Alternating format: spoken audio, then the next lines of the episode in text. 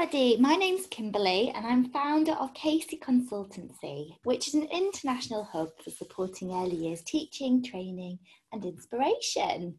And with all the work that I do, I'm really passionate about empowering early educators to be the very best version of themselves. So, welcome. You're joining me today for my very first podcast.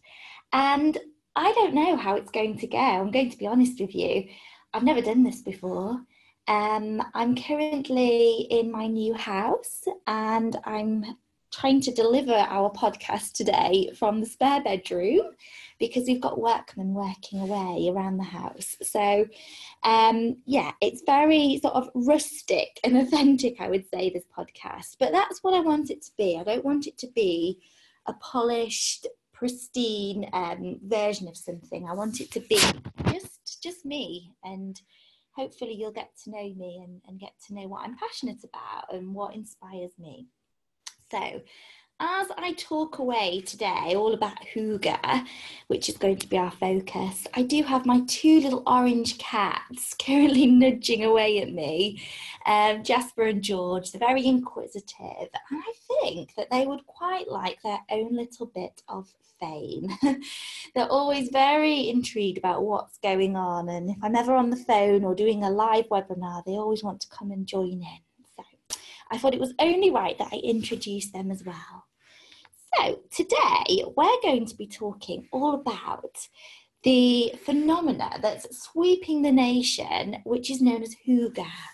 And we're going to talk about what it is, how I discovered it, and how it's influenced my personal life, but also my teaching and leadership as well.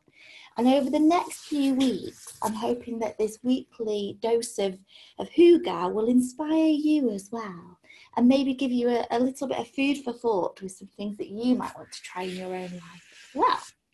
So let's get started. So what is Hygge? Do you know, I heard somebody talking about it on the train the other day, and they were like, Hygge, is that from Harry Potter? Is that something that Hagrid makes in a pot? And I had a little giggle to myself. That's definitely not Hygge. But what Hygge is it's the Danish approach to living that focuses more on living more in the moment and appreciating feelings of warmth, being cosy and very, very comfortable. And it's all about a feeling. It's not something that can easily be translated directly into words. It's all about just identifying the way that you feel and the emotions that you get through doing certain day-to-day activities. So, for instance, if we're thinking about how we might experience Hygge, we've often experienced it without even realising it. For example, if you're having a hot chocolate on a snow day and you're just sat by the window watching the snow come down, that's a perfect feeling of cosiness and comfort. Or maybe you've been out for a lovely walk with your friends and family, you've wrapped up really warm, you've wandered through the forest, and then you get back and you cook a lovely casserole dish together and enjoy the company, maybe some good wine. You enjoy a lovely pudding of, apple crumble and custard, and you just feel wonderful. You've got that warm glow. That is definitely Hygge. And we can try and pop some of the Hygge feelings of comfort and cosiness into our home as well by taking some of the inspiration from the Scandinavian interiors that we see on programmes like The Bridge or The Killing. So we're looking at having things in our home like the fireplace, which often, I think, in England, we place our fireplace right in the centre of the room. But if we look at more traditional Scandinavian interiors, we see that the fireplace is actually placed more off to the right or left of the room. And it isn't such a focal point like we have. It's there to give heat and it's purposeful, but it's not the main focus of the room like we have.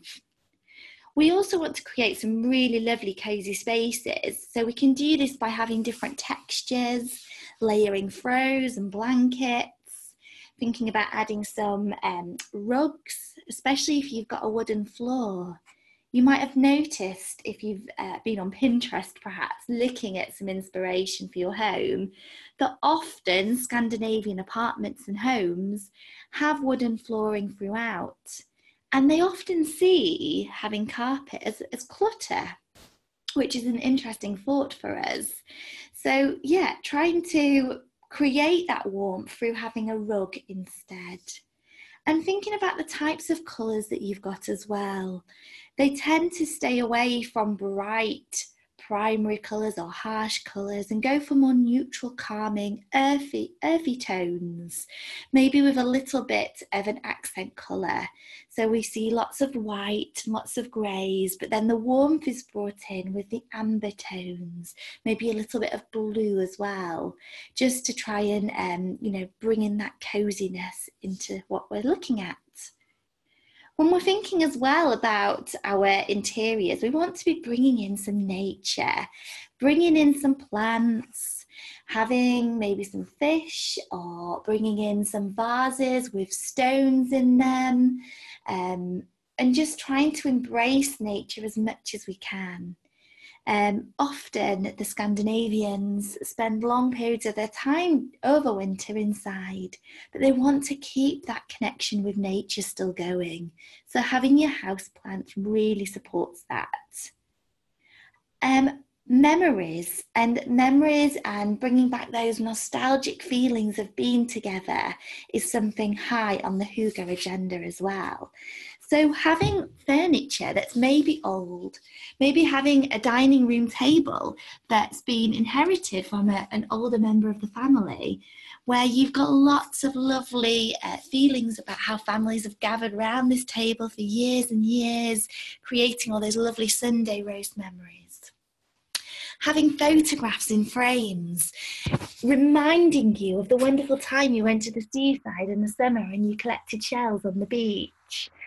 Or thinking about when you had a barbecue with your friends one summer evening and really holding on to those lovely memories that you had. Lighting is the next thing I want us to look at. So lighting and letting as much natural light in as possible is great for the body. It really helps to make us feel happier. And so we want to try and make the most of natural light, you know, opening those curtains and blinds. But then also when we can't have natural light, trying to stay away from the big main lighting that we have in our room and going more for little table lamps, fairy lights, twinkly lights on twigs and in vases. Filling a jar that you might have biscuits in, taking the biscuits out and adding the twinkly lights into them and just creating that warm glow by adding it onto your windowsill. Maybe hanging in your window some lovely paper decorations with lights inside them. These can be seen around Scandinavia all year round and are not just saved for Christmas time. So have a think about how you could maybe add some more lighting into your room. It might be through candles as well. You know, Norway and Denmark are the biggest consumers of candles in the world. And I've actually just got back from Finland and, oh, I did treat myself to the most beautiful handmade candle. It really is gorgeous. I'll send you a picture across with this podcast so you can see what it looks like. But I got so much joy from buying it and imagining how it's going to look when I light it on my lovely new candle plate as well. So it's all about, with your interiors and experiences, gaining that comfort and familiarity. And there really is no need to feel that you have to spend lots of money buying expensive items or going out for, you know, really expensive meals. The feeling of hygge is achieved when we're with somebody that's important to us. And we can't spend an amount of money trying to create this. We get it through just tuning into the moment and being really present. So when we're thinking about what isn't hygge, hygge isn't when we're just spending lots of time staring at our phone and not really experiencing that moment of time that we're in. We want to be present and we want to be enjoying the conversations of those around us. Hygge isn't spending lots of time alone either. So you don't find Danes on their own in their house in the middle of winter. You find them organising evenings where they might get friends together to play board games and have a good laugh, or perhaps they've set up a knitting club or a hobby club to keep them busy on a cold winter's evening.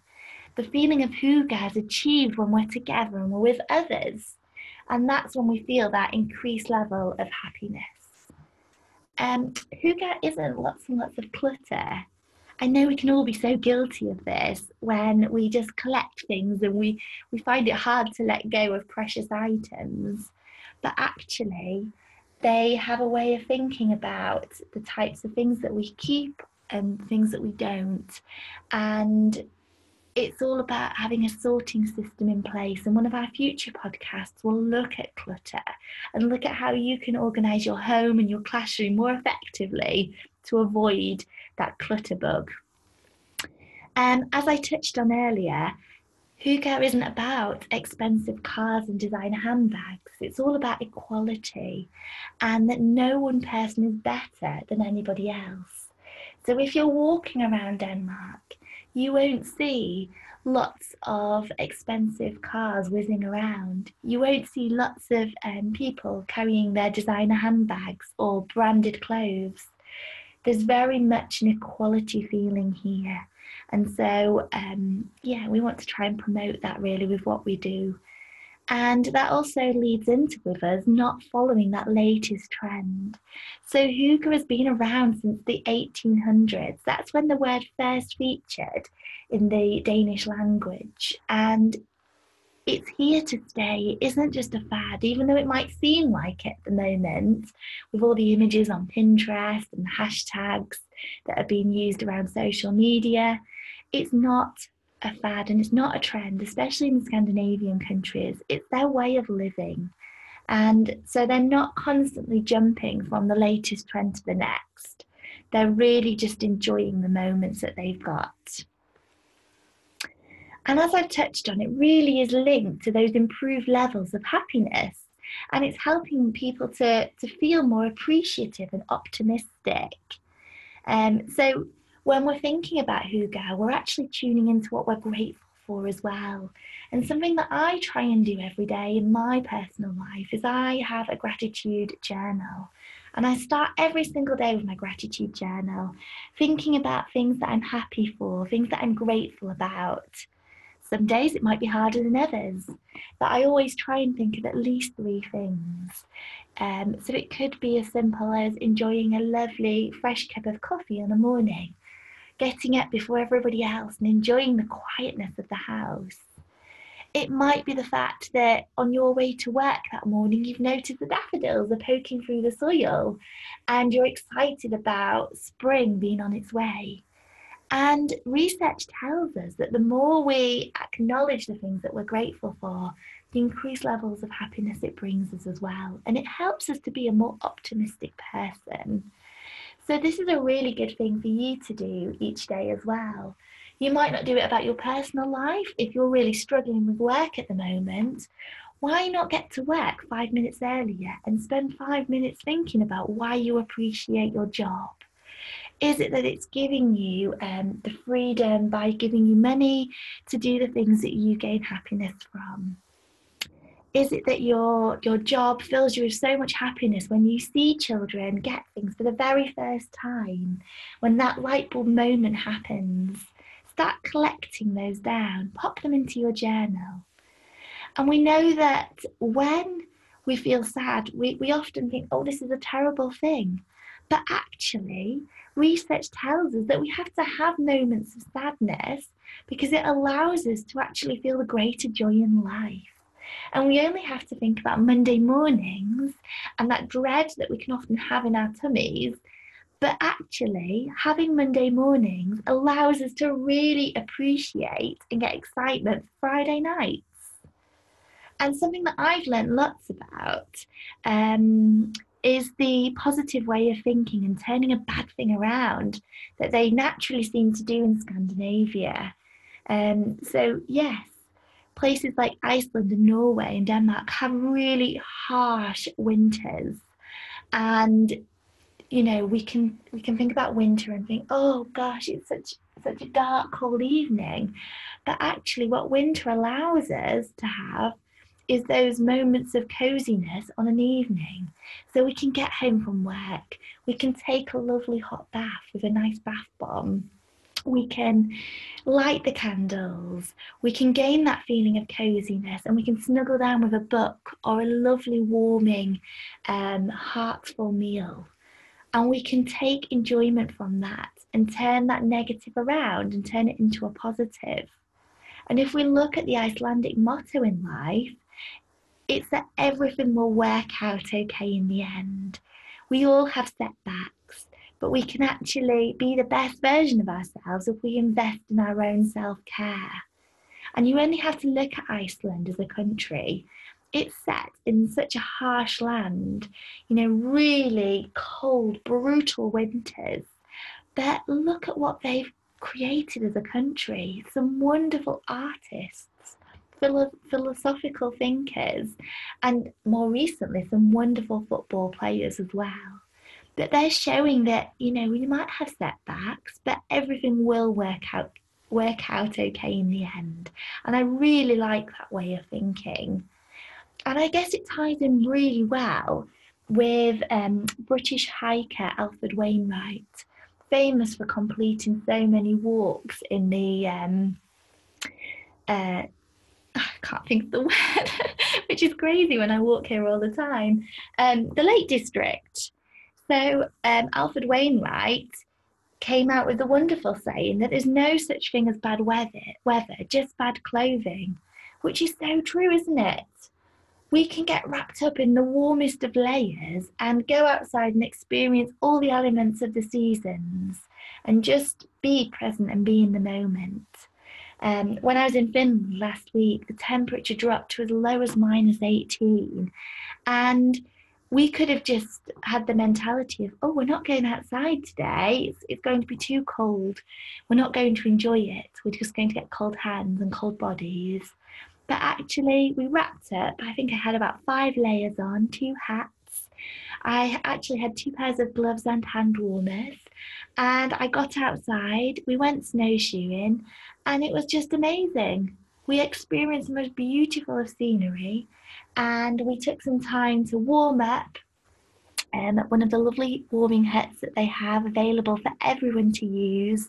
We sat by the fire, we grilled some sausages, we chatted away to the locals, and we had the most brilliant day in the harshest of climates.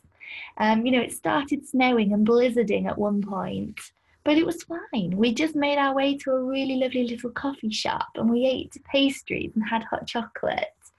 And it was all about finding those lovely cozy moments, no matter what's going on around you. And you might be saying, well, how does Hugar, you know, actually link to happiness in terms of research? Well, every year there's a World Happiness Report that's created by looking at 156 countries and ranking their levels of happiness and looking at what makes them happy. And we can see that for the last 10 years, Norway, Denmark, Iceland and Switzerland have consistently been at the top positions in these charts. Last year in 2018, it was actually Finland that topped that chart for being the world's happiest country. And we can see that all of these countries, all of these Scandinavian countries, adopt this Hugar way of living. And so we're learning that it really is leading to increased happiness. And for me, I discovered Hugar during a time in my life when I was really struggling. I was working as an early years teacher and a senior leader in school, and I was finding myself feeling very overwhelmed, very anxious, full of lots of self-doubt, feeling like, can I actually do my job well? You know how it creeps in, and the more you kind of think about it, the worse it gets. And I just felt that my time was so overscheduled. I didn't have any time for myself. I was giving up my weekends to try and do more work because I was just not getting everything done that I needed to in my day at work. So I was cutting back on the amount of time that I was spending with friends and family. And physically, my skin had gone a really grey sort of yellow tone. My hair was starting to fall out. I was feeling exhausted all of the time. I was just not eating very well either. I was getting into a really vicious cycle of sort of coming in from work, feeling tired, grabbing something quick to eat, and then needing more energy as the evening went on. So I would go for things like fizzy drinks or chocolate because I felt that would give me a boost that I needed to keep me awake. And then I'd go to bed and I wouldn't be able to sleep. So I would be surviving on very limited sleep and drinking coffee during the day to try and keep me going. So it was a really vicious cycle, and I decided that I couldn't keep going like this. It just wasn't good. It was killing some of the relationships that were really important to me at the time, and it was just not good at all. So I took some time out from my job. I actually handed in my letter of resignation, which was a huge jump. And I took some time to travel around Scandinavia, and I spent some time living with one of my friends, Rangnil, who helped me appreciate the Norwegian and Danish way of living. And she just showed me that we need to invest in ourselves and we need to give ourselves time to breathe during the day. And spending this quality time with her and her family just allowed me to appreciate that there was more to life than living for the holidays and living for the weekend, and that I needed to find joy in every single day, just like she did. So I started taking lots of the ways of living that I discovered back into my life, and I did start teaching again, and I found that by investing in myself and having a really good breakfast at the start of the day set me up perfectly for what I needed to do. I found that investing in my own self-care through meditation, through having my gratitude journal, also helped me have a more positive mindset. And then I started to think about the Scandinavian interiors that I'd seen while I was out there. And I thought, do you know what, when I look at my early years classroom, it is so cluttered, and it isn't the calm space that I want for myself and for the children. So I started to remove some of that clutter. I started to add more things like cushions and rugs and plants into the space. I turned off the main ceiling lights that would often give me migraines, and I went for more lamps and fairy lights and twinkly lights. I created cosy spaces for children to sit and chat. And I just found all of this to have a really positive impact, not only on myself and my team that I was working with at the time, but the children too. And so I decided that I needed to share some of these ways of living and working with others. And I started to give up my time to support more teachers that were feeling in a similar way as I had. And also providing free training sessions as well to others, just so that they could come and learn more about Hygge and learn about my experiences as well of it. And what I found was really amazing. People were telling me that they'd really lost their love for teaching and learning, but when they discovered Hygge, it transformed the way they felt. It ignited their passion again for their work, and they realised that they didn't have to do things the way that they always had done them in the past, and that change was actually a good thing and a really positive thing.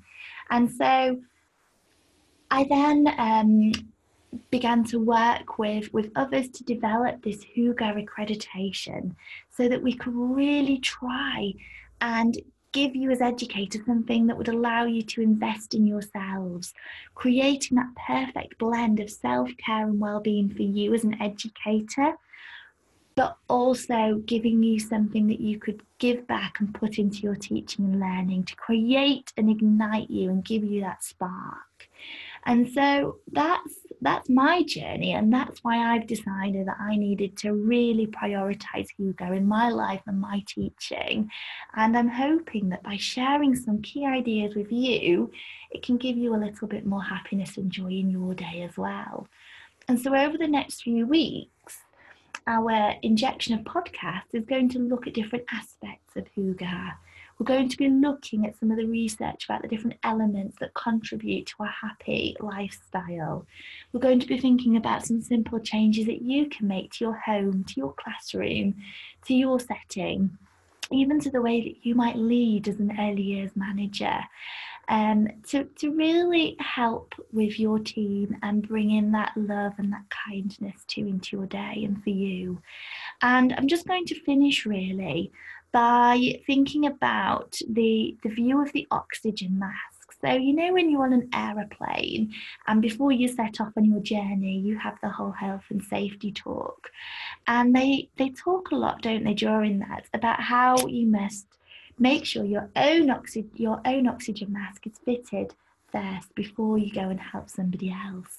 Well, that's what I want you to think about when it comes to your teaching. You can't do the job that you want to do well if you're not looking after yourself and you're not investing in yourself. So you need to fit your own oxygen mask before you can help your children. And when I'm talking about self-care, it's not just about booking into the spa, having a hair appointment, but it's about doing simple everyday things like admiring the beautiful flowers in the window. It's about giving yourself time to have a shower with some lovely peppermint oil that's going to invigorate your senses. It's little things, little tweaks that we can make that's going to bring you joy so that you start loving every single day and stop living just for the weekend and just for the holidays. But you find something to be excited about and things that are going to make you happy every day, because that's what we need to live for. We need to live for today and stop saving our best napkins, our best dresses just for the weekend, but live for today. So I hope that you've enjoyed today's podcast. It's just a completely new experience for me as well doing this, but I'm just so eager to share with you my passion for Hugo, my passion for empowering you. So hopefully you've enjoyed it. Do let me know any feedback. My cats have both walked off now. Hopefully that's not a bad sign that they've just got a bit bored of me rambling on. And hopefully they've just gone to be inquisitive with what the workmen are doing. But thank you so much for giving me this chance to just share with you my passion, and I hope you join me again next week.